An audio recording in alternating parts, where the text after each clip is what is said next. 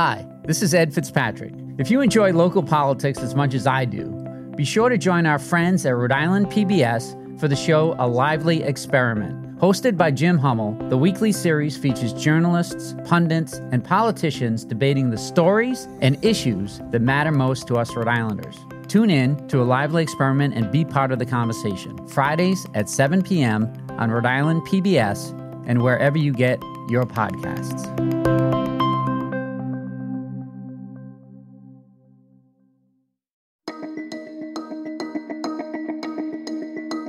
From the Boston Globe, this is Rhode Island Report.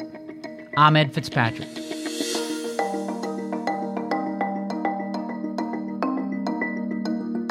Welcome back to the podcast where we bring you big conversations from our very small state. It's been a little over 7 months since Dan McKee transitioned from being Rhode Island's lieutenant governor to its governor.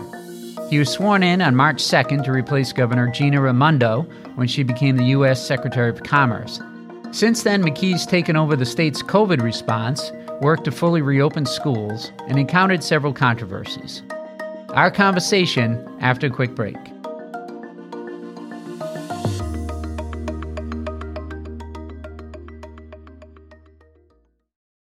When you want to go beyond the headlines, let me recommend Rhode Island PBS Weekly. Rhode Island PBS Weekly is an award-winning news magazine broadcast that gives you the full story, powered by investigative journalism and narrative storytelling. New episodes of Rhode Island PBS Weekly drop Sundays at 7:30 p.m. on Rhode Island PBS. Watch past episodes at ripbs.org/weekly. That's ripbs.org/weekly.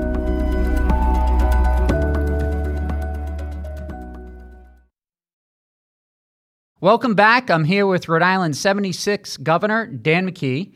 Governor McKee, thank you for joining me today. Well, thanks for the invite. You just released a plan called Rhode Island 2030 that sets out your vision for how Rhode Island can spend $1.1 billion in federal COVID money and bounce back from the pandemic, a long-term vision. So can you tell us what your priority is in that document? Yeah, so first of all, number one priority is that we didn't put a super committee together. We want that to be a vision for all Rhode Islanders. So we were able to do multiple meetings. Hundreds of people responded. Thousands of people show up Facebook Lives. Now we're going to take that around the state.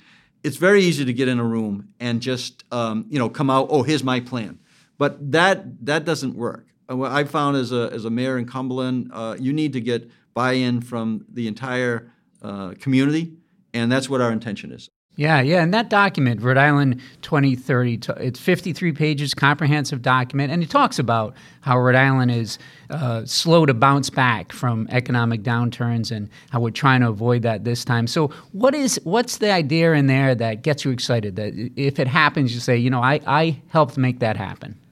I think that one of our main objectives in all these efforts is to increase per capita income in the state of Rhode Island. I think that's going to be a measurement for us. In the end, it's about creating resiliency, a really high quality of life, and economically making sure that people are earning more money in all our communities and all the communities that make up Rhode Island. But there's also some other things in there, serious topics about education, right? Our tourism, hospitality.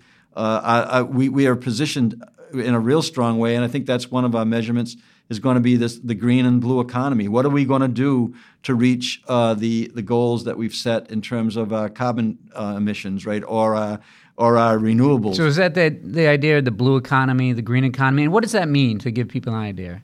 Yeah, so I think that what you're talking about is the blue economy is about the fact that we're the ocean state and what economically can we develop. I mean, it's the fishing industry, right, which we've always had. But it's more than that now. It's the offshore wind. We're looking at 50 turbines that could be started constructing in 2022, about 15 miles off our coast, and completed by the end of 2023. What does that mean, those turbines, to us, Ed? About, I think it's 400 megawatts of power that could power as many as 270,000 homes in the state of Rhode Island, which would be about 25% of our energy needs.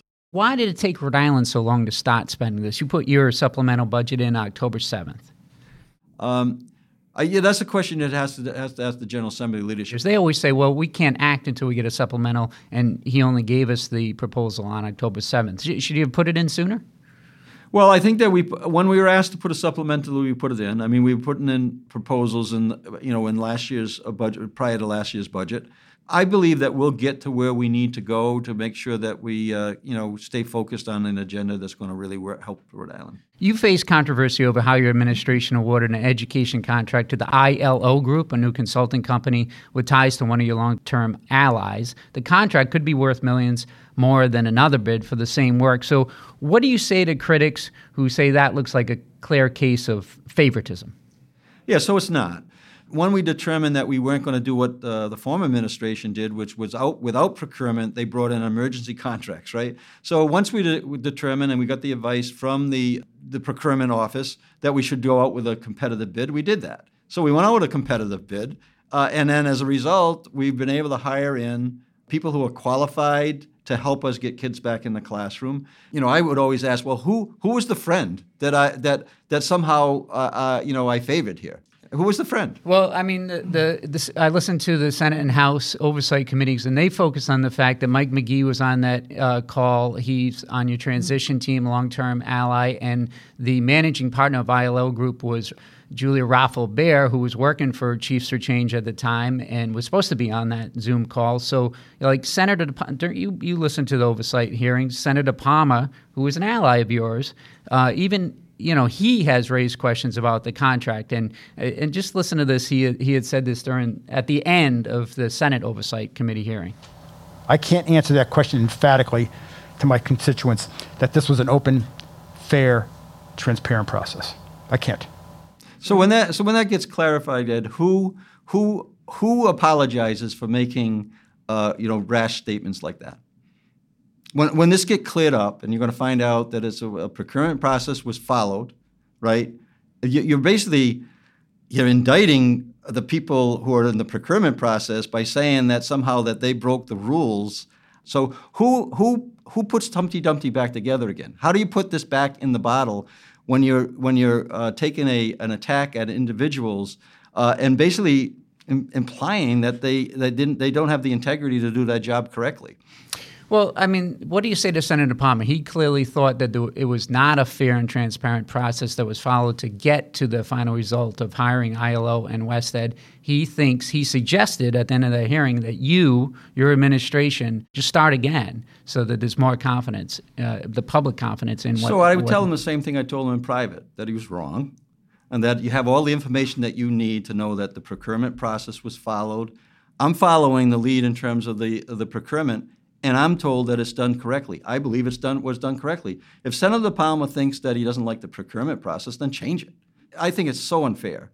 We have people in the state of Rhode Island that either want my job or wanted my previous job actually go out and imply and use a local TV station as their evidence that Mike McGee was a partner in that ILO, right? So this has gone way too far.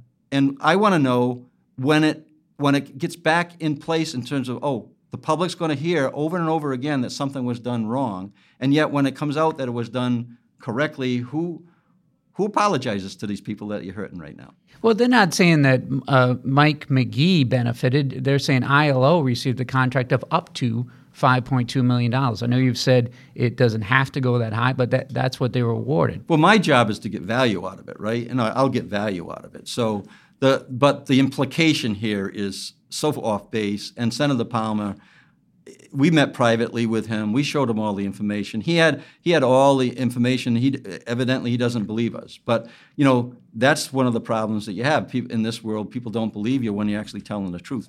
So let's turn to the governor's race. You're going to be running next year in 2022, right? That's the plan. I'm not ready to announce because I got important things to do right now, which is, again, get people vaccinated, get the economy going, and get kids safely back in the classroom. What's your pitch to voters for why you deserve a full term? Well, I'll make it at that time. But I certainly believe that you do run on a record. And when the time comes to campaign, we're going to campaign on the work that I've been able to do. In a short period of time, some extraordinary things have happened with our staff, whether it's straightening out Eleanor Slater, whether it's actually creating a teacher contract, which we were told was impossible to do. But guess what? We figured it out. And not only did we figure that out, But the people in Providence are going to be very pleased the fact that we got teachers back in the classroom, kids back in the classroom in an upbeat way in a short period of time, Ed. We came in what was described as the most critical moment in the state's history, a lieutenant governor coming into the governor's office. Certainly been tested under fire. And you're going to see that the outcomes that we received, not only leading the Northeast in the economy, leading the country in terms of vaccination and health, the lowest death rate in the country right now. And then when we actually roll in the equity issues that we're working on in our diversity office and leveling the playing field in an area that had never been leveled before up to this date. When the time comes, we'll campaign on the record. So let's enter the lightning round now, just some quick answers. Okay, I can do that. Matt Brown, who's running for governor as a Democrat, says he tweeted, "Not a dime for effing Amazon." What's your response to that? My gosh. So Amazon, the response is, it needs a long response, but one of the things is that we negotiated the very best agreement in the country. The state of Rhode Island didn't give any money to Amazon directly in that transaction, yet we got $500,000 a year for 5 years for help our small businesses, $250,000 a year to help with our learning centers that'll be opening up in Providence and around the state of Rhode Island. Over, I think it's almost 1,200 labor jobs. It's going to be a labor contract, on the construction of the third or fourth largest building in the country. And then you're going to have 1,200 or so jobs that are going to come. We've really have created an opportunity there for Rhode Island. You know, the agenda and the vision that we've set up in 2030, the Amazon agreement is very consistent with that. Another Democratic candidate for governor, Helena Folks, donated to Mitch McConnell in 2014. What did you make of that? Was she right to apologize? Well, I haven't been a Trump fan or somebody that's supported Trump, certainly not a supporter of somebody who said on the first day, which I supported President Obama, that he would be a four-year president. So I would say that contributions to individuals that were not supporting President Obama or were furthering the efforts to support President Trump is something to be concerned about. There are 6 vacant state judge seats. When are you going to fill those? Yeah, so we've had interviews. We had 20 interviews, and I believe there's right now there's 5 available. There's one that has got to go through the vetting process, right? I would expect that if the General Assembly and the Senate, who needs confirmation, sets a schedule where they would come back in the fall, then we would have those recommendations for them. If they decide not to come back in the fall, and they come back in the first quarter next year, we'll have those recommendations as well by that time. You have $9.4 million for 91 new DCYF workers. Where are they? So we're on track there. Over the last 90 days, there's been interviews done. I think that we're up to almost 50 of them that are ready to come on by middle of November or so. So I think that DCYF has actually done a good job. Remember, we're in a job market where it's not easy to get employees right now. So I think that we're on track there. You challenged New York's governor to a friendly wager over the Yankees game. How are those pastries from the Bronx? Well, we haven't received them yet, but I did get a... They have not delivered? I did get a text from Governor Hochul, who said that they were on their way, and he said, I guess I owe you some pastry, and I said, I guess you do. Have some good dessert. And what are you wagering with Houston's mayor for the Astros game? I know they're up. They're up. I haven't met that governor, so I didn't really have that relationship like I did with the lieutenant governor when we wagered on the Super Bowl a few years back with the Eagles and the Patriots. Right now, I suppose I could go back to the lieutenant governor that I've met, Lieutenant Governor Patrick. I'm not sure. I might have to give odds right now, though, Ed. What do you think? I might have to give odds. Yeah, I don't know. Consult with Twin River. Yes. All right, Governor McKee, thank you so much for joining us today. Well, thank you for the invitation, Ed.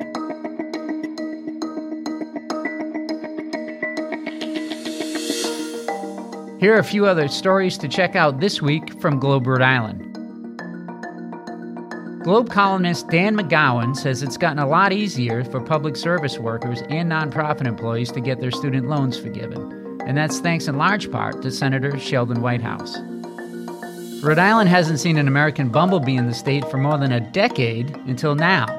My colleague Carlos Munoz has the story of how a URI researcher and his graduate students found this now rare insect. It seems impossible to imagine, but back in the 1980s, people said the East Bay bike path was an absolutely idiotic idea. My colleague Brian Amaral says even now, new bike projects remain controversial. Find these stories and more at globe.com/Rhode Island. That's globe.com/Rhode Island. Rhode Island Report is a production of the Boston Globe. Today's episode was produced by Megan Hall, Carlos Munoz, and Scott Hellman. Audio mixing and mastering by Marissa Ewing of Hemlock Creek Productions. Our music is from APM. Got a tip? Have someone you think we should talk to? We'd love to hear your ideas. Send us an email at rinews@globe.com. And if you like the show, do us a favor. Leave us a review on Apple Podcasts. I'm Ed Fitzpatrick. See you next week.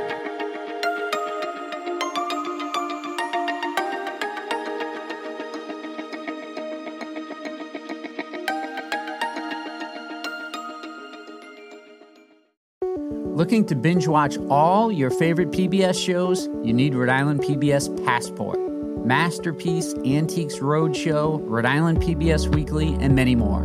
Watch them all, anytime, and from any streaming device. Learn more about this member benefit at ripbs.org/passport. That's ripbs.org/passport.